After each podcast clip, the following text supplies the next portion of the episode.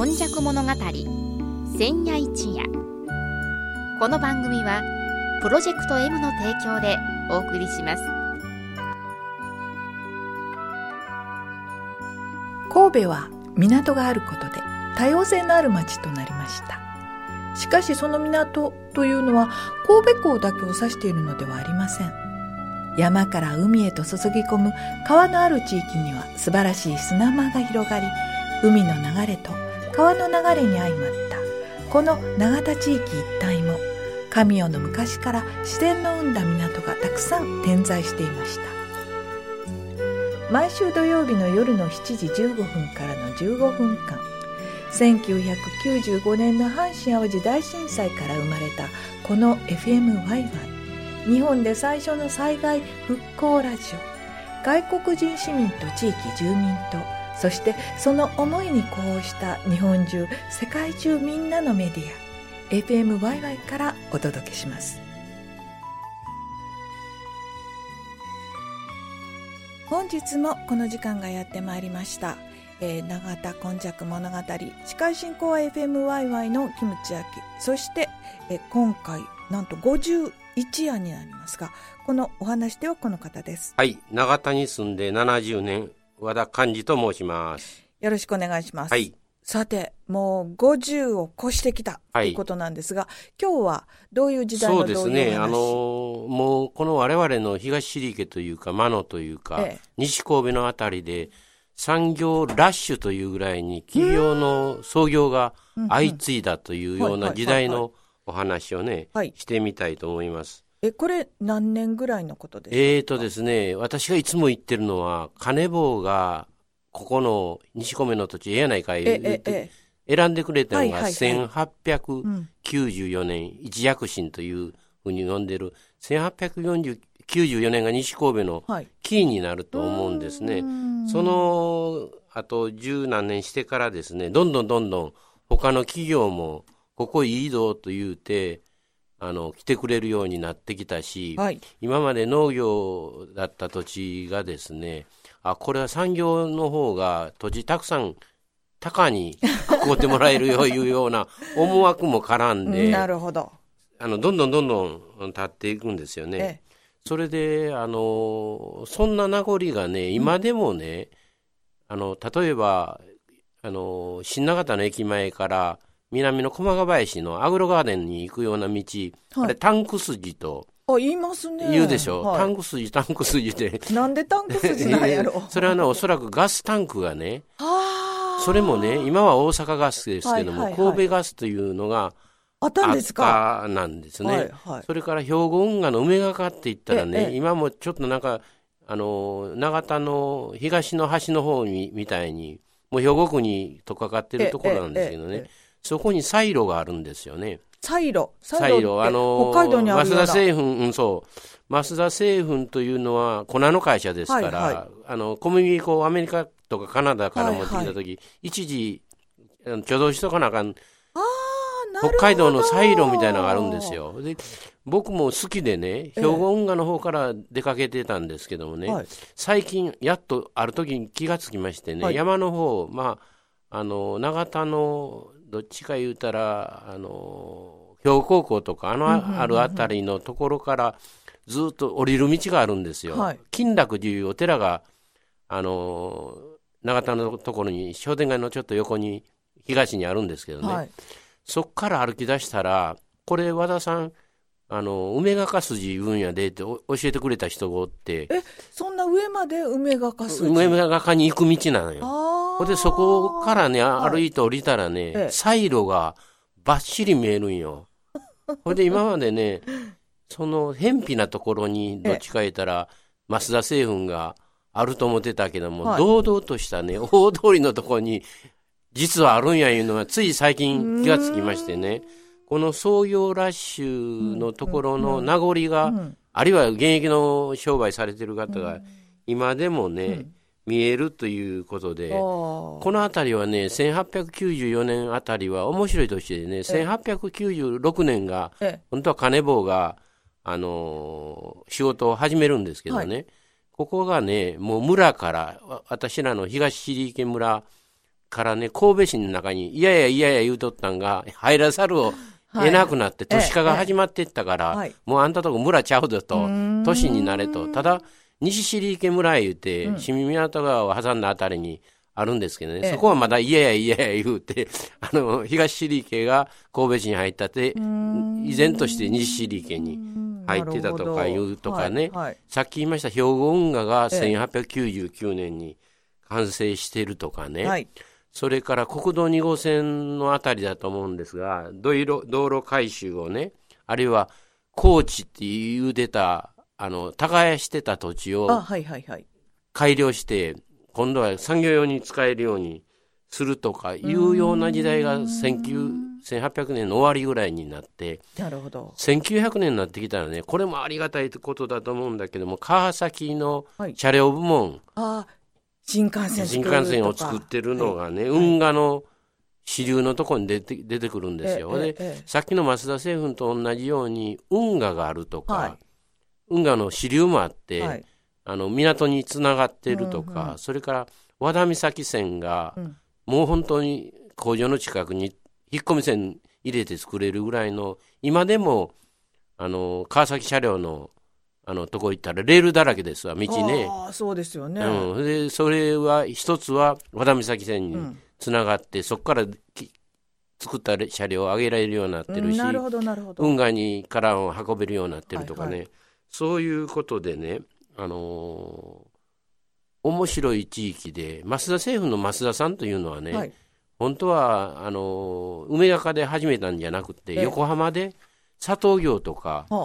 いうのを始めてましてね。関東の方なんはい、関東の方なんですよ。はい、その人はよう、あの、東入家の梅ヶ丘の土地をね、ね選んでくれたなと思うんだけども、やっぱりあれは、あの、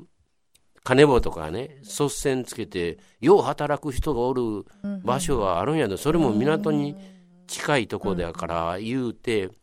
もう豪商やったらしいですわ、増田さんって。僕も増田製粉のイメージだけじゃないんだけども、はい、横浜から見た増田さんというのは、うん、佐藤で大儲けした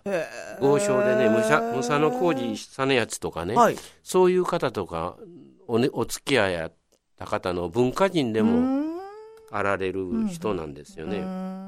だからなんでここが良かったかっていうのは前言いましたように水が出る土地であったということと、やっぱりあの働く人が素晴らしくたくさんいたと。それで、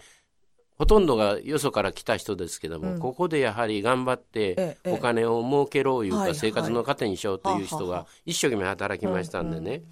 そういうことでまたさらにね1900年の今あの川崎車両なんかが言いましたけどもあの1908年にはね日本イングラムっていうイギリスの会社これダンロップの前身なんですよ。あそう、うん、ダンロップっていう名前があまりにも通り過ぎてて、ええ、あの早めにダンロップの名前が出てくるんですけどもそれの前身で1908年は日本イングラムゴムっていうのがねまた東入家のところにできとんですよ。はい、だからなんかね、この辺りのドドッとラッシュアワーみたいなね、うんうんうん、感じで会社ができていくっていうのは非常にこうありがたいことで、うんうん。うん、ゴムがね、うん、出てきた。というのはゴムも外から、はい、ゴムの木をから抽出したやつを船で運んでくるわけだから、はい、港が近かった、うん、でその頃は兵庫の港だったしそれが進展して神戸ででも、はい、あの辺の海から近い余言が使えるとか、うん、道路も整備してるとかましてや働く人が養蚕おるとかいうゴムが来てくれたんですよね。でそういう産業があったらそしたら電気もガスもいるということであの今駒ヶ林のあぐらガーデンの横にレンガのね関西電力が使ってる、レンガの家、あれはね、発電をしてたんやね。なんか洒落た感じなんですけれど。あれ、ああいうね、発電をするというね、はい、こともね、いや、ね、電気まで作るの？って、あの、だけど、それだけ工場とか生産する人たちが多かったから、電気会社があったとかね、それから、あの、どう言うたらいいんかな、ガス会社も、ええ、ガスランプが最初ね、と思ったけど、だけど、ガスの方がエネルギー効率がええということで、うんうん、大阪ガスじゃない、関西ガス、うん、でこれは今、アグロガーデンっていうところに小さい丸いガスタンクがありますけどね、僕らのガスタンクいったらもうちょっと円筒の筒で、ぐーっとドラム缶みたいなんで、上にあのガスが充満したら上がってくるようなね、もうものすごい、みんなはね、今まではその僕らの時代はもう郊外のあの場所かというような 感じやったけど、はい、文明のを感じるタンク筋いうのは、僕はもっと文明を感じて、あの新しい洒落たもんがあるぞという時代の話だったと思うんですけどもね。そういうようなものがあってですねあの神戸は新しいって言うけどもねまあよその人をオープンに、うんはい、あの受け入れる素地いうのは何本も何本もあるけれども、開港150年の今年にあたってはね、そんなんは開港150年ぐらい違うぞと。空海、空海って801年の、空海った遠く行って帰ってきてね、兵庫の港に着いた、で、お寺も開いたりする人とかね、清盛は1180年前後にね、ここが港や言って、ものすごく古くからね、まあ、空海も清盛も別にあの西神戸の人じゃないんだけども、そうどうぞどうぞ力ある人、知恵ある人はみんな来てあのいい町を作ってくださいっていう寄付があったと思うんですよね。だから梅ヶ丘に来はったあの増田清雲さんとかそれからその人の湯浅さんだったかな、はい、あのバントさんみたいな人も砂糖会社を神戸に作るんですよね。で神戸に作って砂糖なんかもあのた後でまた台湾のお話しますけども台湾から来る砂糖で台湾製糖とか出ていって、はい、製糖とか粉とかそれからゆくゆくはマーガリンとかうん、なんか神戸の美味しいものもね、うん、そこから発祥していくようなそうですね、はい、会社ができてきましてですね、はい、なかなかこの1900年ぐらいの創業ラッシュというのは、うんうん、まああのゴムみたいな技術で永遠と続いてる先駆けもあったしあの増田製粉とか川崎の車両部門みたいにね今もええと一部上場企業で続いてるところもあってね、そういう町がどっしり構えてる企業を受け入れてるとかね、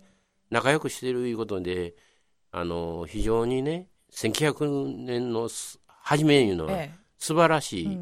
年であったというような気がします。今日はそんなお話です、ね、はい、あでもあのその和田寛さんが言われたように、はい、もう今に始まったことではなくて、はい、1900年に始まったことではなくて、ね、昔からやっぱりここの場所土地っていうのが人を呼び込む呼び込むんですね、清盛さんが港を補修するって言ったら、はいはい、おいしさみんな行こうでと、まあお金もそこでもらえるっていうこともあるんだけども、仕事もあるし、ええ港を作るええことやないかと、まあよその俺の友達も連れてくるわとか、いや淡路島とか四国のやつも呼ぶわとか、おそらくそんな状況やったと。そりゃそうですよ、ね、思うわね、うん、で集まってきてそこでいやここええとこやそうええとこやと。住み着いていくっていうような。お魚美味しいしね。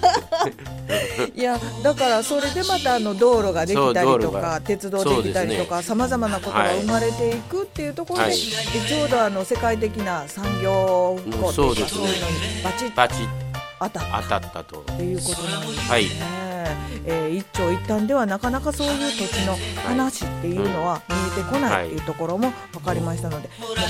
一夜の頃から、はい、最初からまたもう一度聞き直していただいてもいいかもしれません。お願いします。はい、えー、本日はですね1900年代その頃の産業革命の時代にこの地域がいかに